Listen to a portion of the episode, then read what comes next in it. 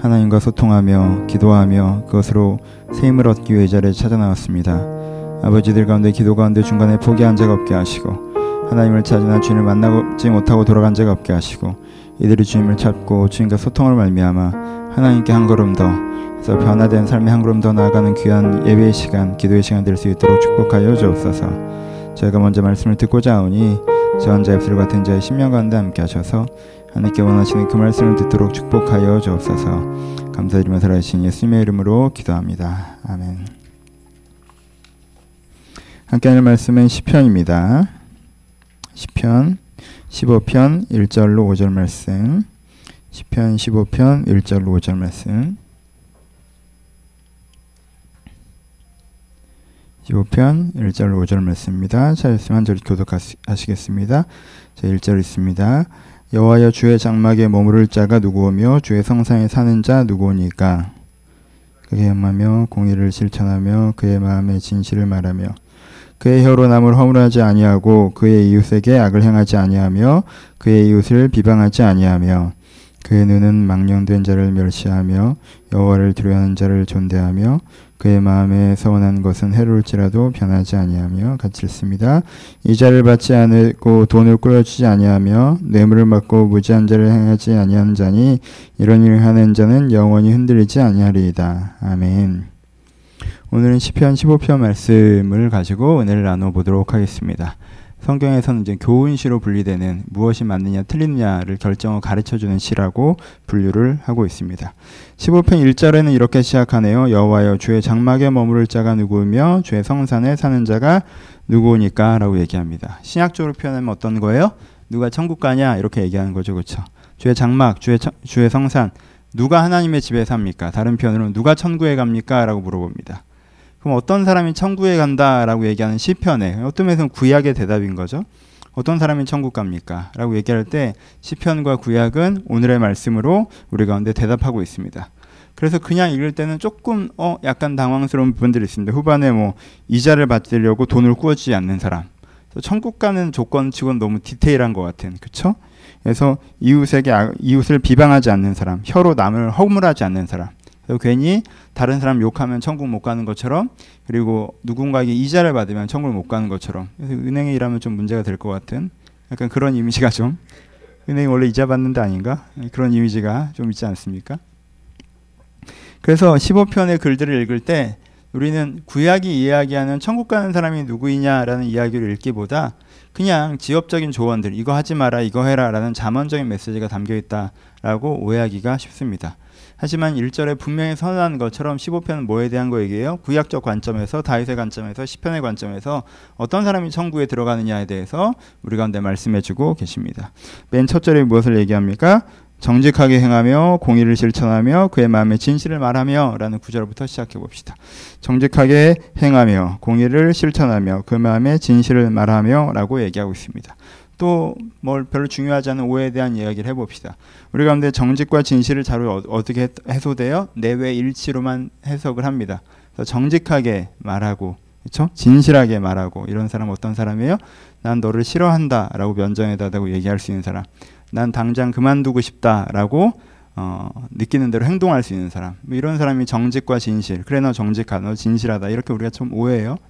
그래서 기독교의 어떤 면에서는 오래 몸담고 있는 사람들 중에 어, 조금 더 지, 어, 진보적이라는 표현 맞을지 모르겠는데 그런 성향의 분들은 난 정직하다. 난 척하지 않는다. 뭐 이런 저는 느끼는 대로 얘기한다. 그래서 이렇게 표현하기도 합니다. 하지만 그것이 어떤 표현일 수 있어요? 완고함의 표현일 수 있, 습니다 그렇죠?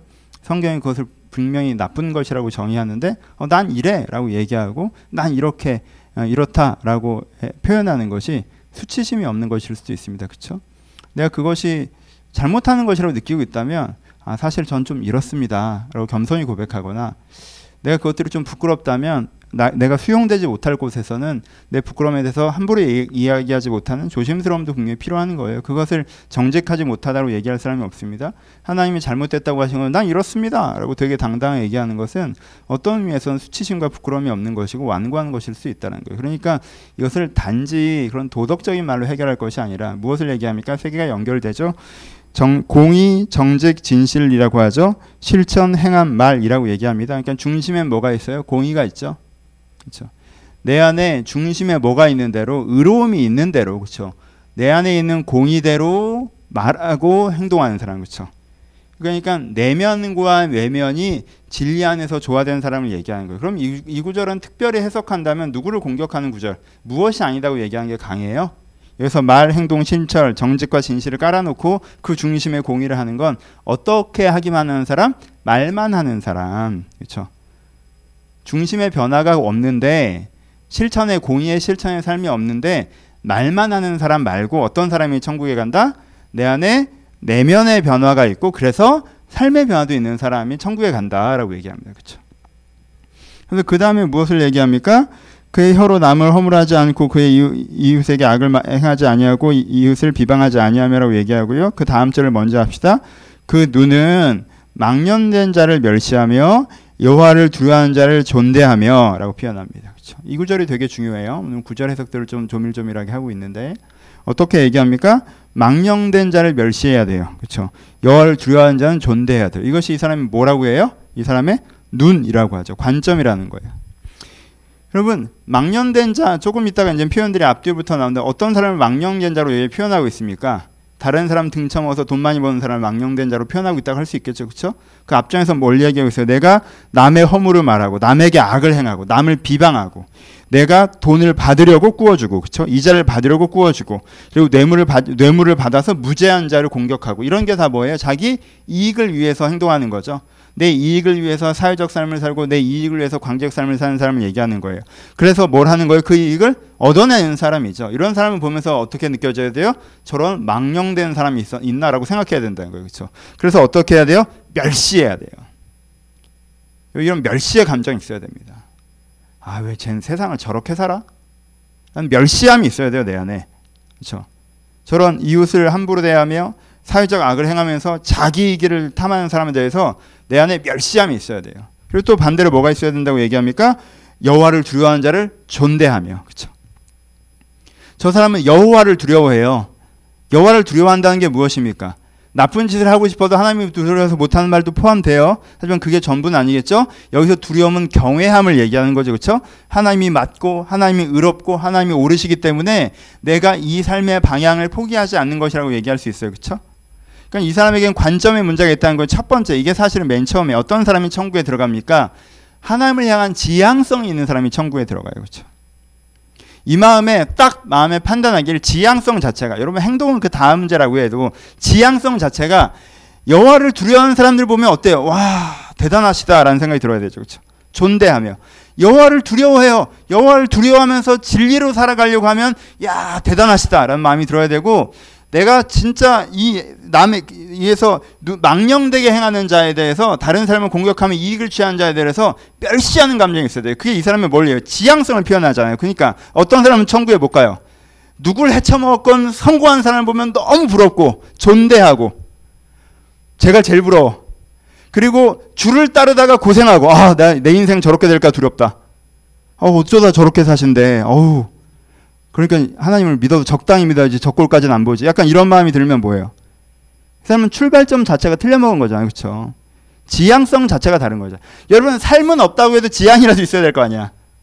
여기서 내가 여호와를 존대하진 못해요. 그래도 여호와 아 여호와를 두려워하지 못해요. 그래도 여호와를 두려워하는 사람을 좀 존대하고 와 대단하시다. 나도 때때로 망령되게 행동하는 게 부끄럽고 그렇지만 그래도 망령되게 사는 사람을 보면 야 저건 진짜 아니지 않냐라는 생각이 들어야 되는 이게 하나님의 집에 거하는 사람의 첫 번째 특징이에요, 그렇죠? 그럼 두 번째 특징은 이미 얘기했죠. 그럼 첫 번째 특징만 있으면 돼. 하나님 앞에서 항상 하나님 아시죠? 제가 삶은 없어도 지향성은 있는 거. 그게 아니라 두 번째는 뭐예요? 네가 진짜 그 지향성이 네 안에 있으면 그것이 정직하게 진실하게 말하고 실천되는 거, 그렇죠? 네 안에 있는 그 공의가 삶에서 드러나는 것, 그쵸? 그리고 세 번째는 뭘 얘기합니까? 그의 마음에 서운한 것은 해로울지라도 변하지 않으며. 내가 그렇게 말하고 실천하는데 그 말하고 실천하는 게 때때로는 어때요? 나한테 해로울지라도 피해가 될지라도 그 행동을 유지해내는 사람, 그쵸? 이런 사람이 어디에 가요? 천국에 가요. 이게 구약의 정신이에요. 시편의 정신이고. 누가 천국에 갑니까? 내 지향성이 내가 내 지향성이 부유하고 성공하고 잘 먹고 잘 사는데 이 사람이 천국에 합당해요? 아니죠. 최소한 천국을 지향해야 될 거 아니에요. 진리가 구현된 세상을 지향해야 될 거 아니에요. 그렇죠? 지향성 있는 사람이 천국에 가요. 맨날 지향만 해요. 네, 니는 자꾸 웃어. 맨날 지향만 해. 그것도 문제잖아요. 그쵸? 그 지향은요, 첫날에는 지향만 있을지 모르겠지만 1년이 지나고 2년이 지나고 3년이 지나고 5년이 지나면 어떻습니까? 우리 안에 식물이 자라, 자라난다고 하셨죠. 그쵸? 자라난단 말이에요. 그럼 그 지향성이 뭐가 있어요? 삶이 붙죠? 그 지향성의 진실함과 하나님 앞에 정직함으로 그 삶이 나타난다는 거예요. 그쵸? 그럼 처음에는 그 삶이 나타나긴 하지만 그 다음에 뭐가 없어요? 그 다음에 그 다음에 삶에 나타나는데 이게 내가 불편하지 않은 정도만 하는 게 일반적인 사람들의 패턴이란 말이에요. 여러분 사람들은요 가만히 신앙이 약할 때는 가만히 놔둬도 주뜻대로 안 해요. 그렇죠? 여러분들한테 온전히 자유로운 하루가 주어져도 기도하지 않잖아. 누가 기도하면 탄압하고 잡혀가고 막 죽이는 것도 아닌데. 그렇잖아요. 온전히 자유로운 하루. 내가 기도한다고 뭐라고 하는 사람이 아무도 없어도 우리는 내적 투쟁을 해요. 기도를 할까 말까, 성경을 읽을까 말까 그런단 말이에요. 그렇죠? 그래서 막 그 어떤 내, 엄청난 내적 싸움을 싸워요. 그 이게 2단계인데 이게 성숙하면 어때요? 어떤 압박이 없는 상태에서는 내가 기도하고 말씀 보고 하는 게 자유롭다가 진리의 사람을 사는 게 자유롭다가 내가 그거에 공격당하는 상황, 내가 그걸 하면 불편해지는 상황이 되어지면 못하는 사람들도 있단 말이에요. 근데 이 사람은 어디까지를 얘기하는 거예요? 내가 서운한 것이 내게 해가 된다라도 갚으며 그런 지점이 와도 여전히 주님을 위한 행동을 유지하는 사람이 어떻게 해요? 천국에 합당한 사람이라고 천국에 소속된 사람이라고 오늘 본문은 이야기하고 있습니다. 그렇죠? 뭐랑 비슷해요? 산상수훈이랑 비슷하죠. 심령이 가난해서 하, 주님을 향한 지향성 있는 사람, 그렇죠? 그래서 그것을 위해서 뭐 하는 거예요? 의리, 의에 줄이고 핍박받는 사람, 의에 줄이고 목마른 사람, 그리고 핍박받는 사람, 이런 어떤 산상수훈의 이미지를 그대로 갖고 있어요. 그러니까 예수님께서 뭐라고 얘기하십니까? 내가 새로운 것을 이야기하는 것이 아니라 율법을 완성하러 왔다고 얘기하신 거예요. 구약이 딴 얘기를 하지 않는다. 구약은 고리대금만 안 가면 천국 간다고 얘기한 적이 없어요. 친구에게 거짓말하면 너 지옥 간다고 얘기한 적이 없어요. 구약은 지금 그 얘기를 하고 있는 게 아니에요. 네 마음에 그 여호와를 두려워하는 자를 존대하는 지향성, 진실하게 말하고 행동하는 것들, 그것이 너에게 해로울지라도 유지하는 것들이 있어야 된다고 말씀하시는 거예요. 그렇죠? 신약에는 뭐예요, 천국 가요?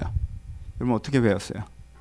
여기는 언뜻 보면 구약은 되게 부담스럽잖아. 말도 해야 되고 실천도 해야 돼. 어려워도 그렇죠. 근데 신약은 뭐라고 가르쳐요? 쉽죠. 말만 하면 된다고 하죠, 그렇죠? 예수 믿고 천국 가잖아요, 우리는. 당신을 주님을 구주로 영접하십니까? 라고 예라고 대답하면 천국 가잖아. 그렇죠? 32년 전에 지하철역에서 누군가 우연히 나한테 물어보길래 애가 불쌍해서 한 번 읽어줬어요.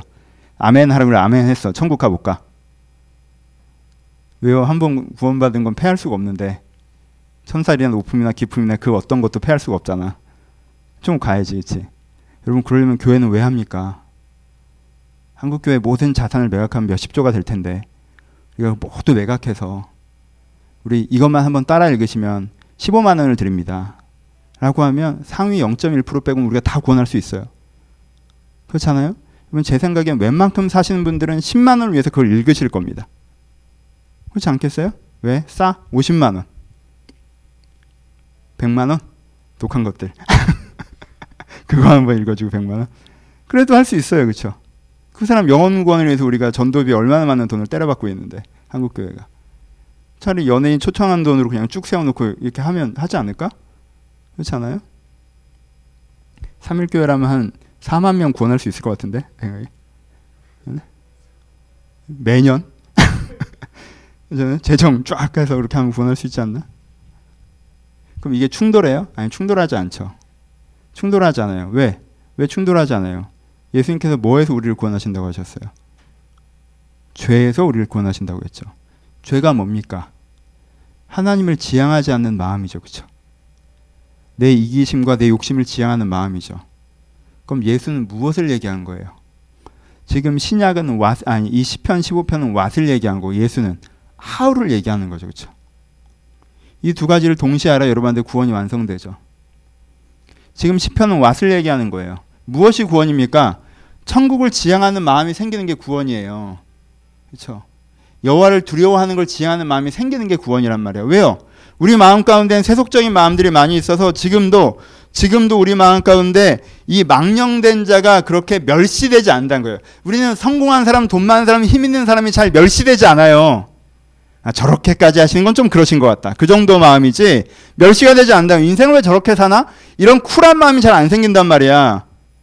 우리 가운데 주를 살다 위에 살다가도 어렵게 사시는 분, 상황적으로 좀 답답하게 사시는 큰 성공을 못 하신 분들이 있으면 존대되지가 않아요. 내가 주를 위해 살면서 TV 한 번 나와주고 금메달 한 번 따주면서 주님께 영광을 돌려야지 존대가 되지. 내가 주님을 위해 살아갔다는 것 자체로 존대되지 않는단 말이에요. 그쵸? 근데 그 내 안에 주를 위해 사는 것이 너무나 소중하다고 느껴지고 내가 세속적인 이익과 욕심을 사는 게 너무나 안타깝다고 느껴지는 그게 너무나 한심하다고 느껴지는 그 마음이 어디서 와요? 그 마음이 예수의 은혜로 온다는 거예요. 어.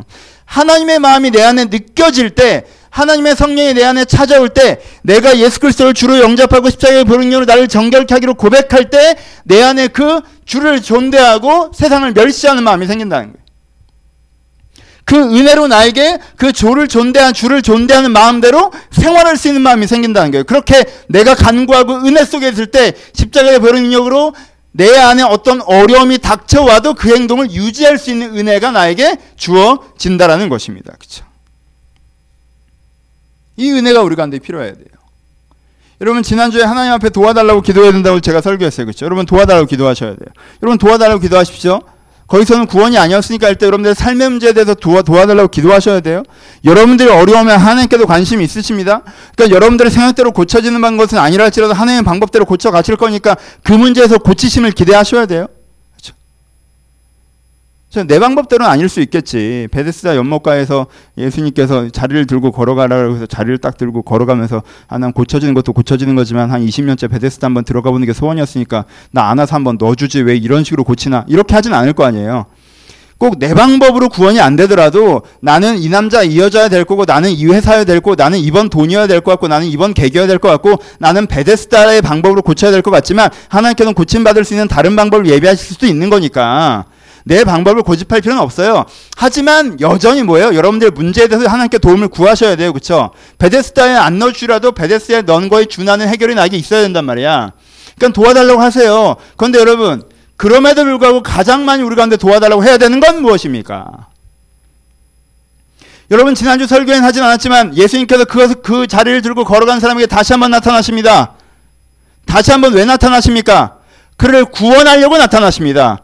그에게 복음을 전하시고요. 그 영혼을 구하십니다. 여러분, 예수님 입장에서 볼 때, 하나님 입장에서 볼 때, 그리고 그 영혼의 입장에서 볼 때, 내가 38년 동안 내가 병자로 살다가, 이제 향후 15년 동안 건강한 육체를 갖고 살았어요. 그 다음에 죽은 다음에 지옥 가요. 그게 무슨 의미가 있어요, 도대체? 그것보다 더 중요한 게 영혼권 아니겠습니까? 그러니까 예수님께서 그에게 다시 찾아가시잖아요. 그리고 그가 어떻게 합니까? 내면의 구원을 받죠. 이게 죽은 다음에 천국 가는 티켓만 받은 거예요? 아니죠. 예수가 내 육체를 고친 것을 경험한 것을 통해서 너는 이젠 다신 죄는 짓지 말라고 얘기하세요. 그의 병의 원인에 죄도 있었다는 듯이 얘기하신다는 거예요. 그러니까 내가 이제 내 인생을 망치는 죄를 포기하고 하나님의 방향으로 살아갈 결단을 하시는 그 은혜를 그에게 다시 주세요. 왜요? 그게 진짜 그 인생의 치유니까. 몸 났다고 돌아다니면서 죄나 지으면 뭐 어쩌자는 겁니까? 그러니까 예수가 그에게 나타나서 그렇게 그를 치유하시잖아요. 그렇죠? 그러니까 우리 가운데 중심에 뭐가 있습니까? 우리 안에 우리의 환경의 문제, 상황 문제를 도와달라고 간구하고 그 도움을 받는 것도 필요하지만 그 도움이 우리 가운데 있어야 하지만 그거보다 더 중요한 게 뭐예요? 하나님이 여러분들을 도우셔야 되는 게 뭐예요? 여러분들의 죄에서 자유해지길 기도하시고 그 도움을 받으셔야 돼요. 왜요? 그가 그것이 우리가 예수 가운데 받은 도움이에요. 여러분 지금 여러분들의 마음을 들여다보세요. 아 내가 진리를 지향하는 마음이 없지. 난 여전히 환경적으로 좋지. 이 상황적으로 고민하지. 난 여기에 매여 있지. 난 진리를 지향하는 마음이 없어. 아 내 안에 진리를 지향하는 마음이 뭔지도 잘 모르겠어. 여러분 그때 어떻게 하셔야 됩니까? 주의 도움을 구하셔야 돼요. 주의 구원을 구하셔야 돼요. 지금 내 마음을 제로로 생각하고 내 마음의 바탕에 서서 지금 내 현 상태의 내 마음을 전제로 생각하고 하나님 나는 이렇습니다, 이렇습니다, 이렇습니다, 이렇습니다 하는 완고함으로는 변화될 수 없어요.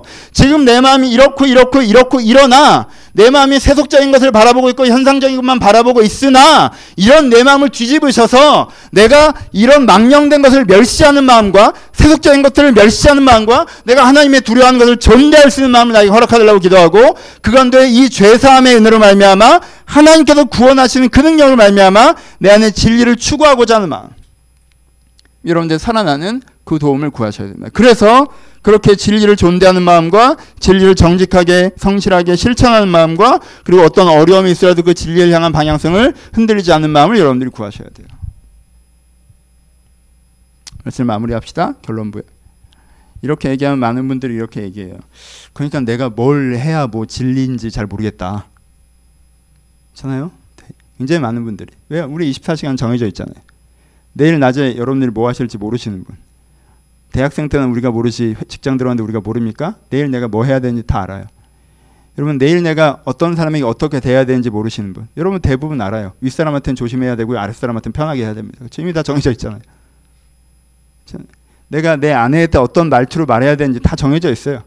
내 남편한테 어떤 말투로 말해야 되는지 다 정해져 있어요. 내가 컨트롤할 수 있는 게 어느 정도로 남아요. 여러분 이 사회에서 내가 요즘 현대 사회 여러분들이 빠듯하게 살아가시다 보면 내가 컨트롤할 수 있는 게 뭐만 남는지 알아요? 10시부터 11시 반까지 채널 것만 남아요. 내가 선택할 수 있는 게. 그것도 애가 태어나기 전까지. 그렇죠? 그럼 이제 나중에 그것도 없어지지. 그러니까 뭔가 하나님께서 은혜를 주셔서 내가 새로운 마음으로 살아간다 이런 게 안 와요. 왜요? 이미 많은 게 결정돼 있으니까. 여러분 그렇지 않아요. 그렇지 않아요. 전혀 그렇지 않습니다. 여러분들이 구하지 않아 받지 못하는 것입니다. 찾지 않아 보지 못하는 거예요. 여러분들이 거기서 기도하셔야 돼요. 하나님 내 은혜로 사는 게 뭔지 모르겠습니다. 진리로 사는 게 뭔지 모르겠습니다. 여러분 거기서 기도하셔야 돼요. 예수여 나에게 구원하셔서 내가 하나님 앞에서 진리의 삶을 살아간다고 해야 되는데 그럼 내가 오늘 살아야 되는 진리의 삶이 무엇입니까? 내가 오늘 살아야 되는 진리의 삶이 무엇이어야 됩니까? 내가 해야 되는 오늘의 나의 성숙이 무엇입니까? 내가 해야 되는 나의 사람들은 누구입니까? 내가 오늘 해야 되는 주님의 일은 무엇입니까? 여러분 기도해 보십시오. 그게 보이나 보이지 않나? 그럼 목회만 그럴까요? 아니에요. 목회도 눈 감고 귀 감고 내 생각으로 하면요. 해야 될 거 다 정해져 있습니다. 정해져 있어요. 만날 사람 정해져 있고 해야 될 말 다 정해져 있어요. 어떻게 하면 되겠다 다 정해져 있습니다. 근데 내가 눈 뜨고 귀 열며 내가 목회를 하려고 하면 하나님의 일을 하려고 하면요. 달라요. 내가 뭘 해야 되는지에 대한 마음도 다르고 생각도 다르고 태도도 다른단 말이에요. 여러분 똑같이 직장 생활하는 것 같고 똑같이 가정 생활하는 것 같아도요. 내가 이 여자가 좋아서 하는 거랑 하나님이 내게 이 가정 주셨고 이 가정을 어떻게 만들려고 말하시는 것은 소망을 갖고 하는 거랑 다릅니다. 내가 이 직장 가서 일하는 거랑 하나님께서 이 직장을 통해서 나를 어떻게 성숙하게 하려고 하시고 어떤 사람이 어떤 영향을 미치려고 하시고 또 내가 오늘 이곳에서 어떤 일을 하기를 바라시는 걸 느끼는 거랑 달라요. 그게 꼭 거기서 전도해야 되고 글쎄 모범을 보여야 되고 하하호 성격 좋은 사람 흉내를 내라는 게 아니에요. 내 기도 가운데 깨닫지 못하고 막연하게 떠다니는 정답들을 갖다 쓰니까 그래 주를 위해 산다는 건 내가 성격 좋은 사람 흉내내는 것보다 오해를 하는 거예요. 내가 하나님 앞에서 깨닫고 고민하고 내 안에 하나님께서 설득하시는 게 아니라 그냥 떠다니는 대답을 찾다 보니까 그래 현장에 살아가는 건 뭐 전도하는 건가 보다라고 우리가 생각하는 거예요. 그것도 포함될 수 있지만 단지 그게 아니에요. 여러분들 내면에 여러분들 그것이 있어요. 하나님께서 오늘 나에게 말씀하시는 진리의 삶이 무엇인지 내가 어떤 사람을 성숙하게 바라시고 어떤 관계를 맺길 바라시고 어떤 사회적 삶을 살기 바라시는지 하나님께 나에게 말씀하시는 그 은혜가 나 안에 깨달아져야 된다는 거예요. 그러니까 여러분 그게 없다고 느껴질 때 그걸 잘 모르겠을 때 그게 막연할 때 그게 내 마음에 가슴 뛰게 다가오지 않을 때 여러분 회개하여 기도하셔야 되는 거예요. 내 마음에 다시 그 마음이 살아나도록. 여러분 믿음의 설득이 필요합니다. 믿음의 설득. 여러분들이 기도 중에 믿음의 설득이 필요해요. 내가 난 이렇고 난 저렇고 난 저래요 라고 여전히 내 입장을 하나님과 무슨 정상회담 하듯이 이야기하는 것으로 내가 변화되지 않습니다. 여러분 그렇게 얘기할 때 뭐 근데 하나님께서 이건 좀 이렇게 해주세요 라고 여러분들의 상황을 바꿔주실 수 있어요. 도와주실 수 있어요. 그 정도 원조가 올 수 있어요. 하지만요 내 중심이 변화되지 않아요. 내가 이런 동등한 대화를 하는 게 아니라 하나님 아래서 겸손히 서서 내가 하나님 아래서 겸손히 무릎 꿇고 하나님 지금 내 마음에 주를 향한 마음이 무엇인지 모르겠는데 내 가운데 주를 향한 마음을 더 알게 하시고 주를 향한 삶을 더 알게 하시고 그것으로 내가 닮아가는 사람이 되게 하여 주시옵소서라고 기도하며 내가 주님 닮아가는 사람이 될 때 여러분들은 천국에 소속된 사람입니다. 그렇죠? 거기가 천국 아닙니까? 진리를 추구하는 사람들, 진리를 구현하는 사람들이 함께 모여 있어요. 거기가 천국 아니에요. 하나님께서 천국이라고 모델하우스 만들어 놓으셨는데 들어온 애들이 다 지 잘 먹고 잘 사는 것밖에 관심 없는 애들만 들어오면 거기가 지옥이지 거기가 무슨 천국입니까? 인테리어 좀 좋다고 거기가 천국인가요? 아니에요. 내가 그 지향성이 없이 천국을 들어가잖아요. 난 거기를 지옥으로 만들 수 있는 사람. 그럼 100명이 좋은 사람이 있다라고 생각해 봅시다. 이기적인 놈 10명만 풀어놓으면요. 거의 난장판 돼요. 그렇잖아요. 이게 희석이 되는 게 5%까지는 제가 보기엔 희석이 되는데 100명의 좋은 사람이 있는데 열 중에 하나가 이상한 애가 왔다 갔다 하잖아요. 그럼 모임을 해도 진솔한 얘기가 나눠집니까? 걔가 여기저기 가서 이상한 행동하고 다니는데 서로에 대한 신뢰감 금방 깨지죠. 방향성이 다른 사람들이 다른 것들을 자꾸 끌고 가려고 하는데 거기에 변화가 있을 수 있나요? 어려워요, 되게. 어려워요. 교회가 그래서 어려운 거예요, 사실. 뭐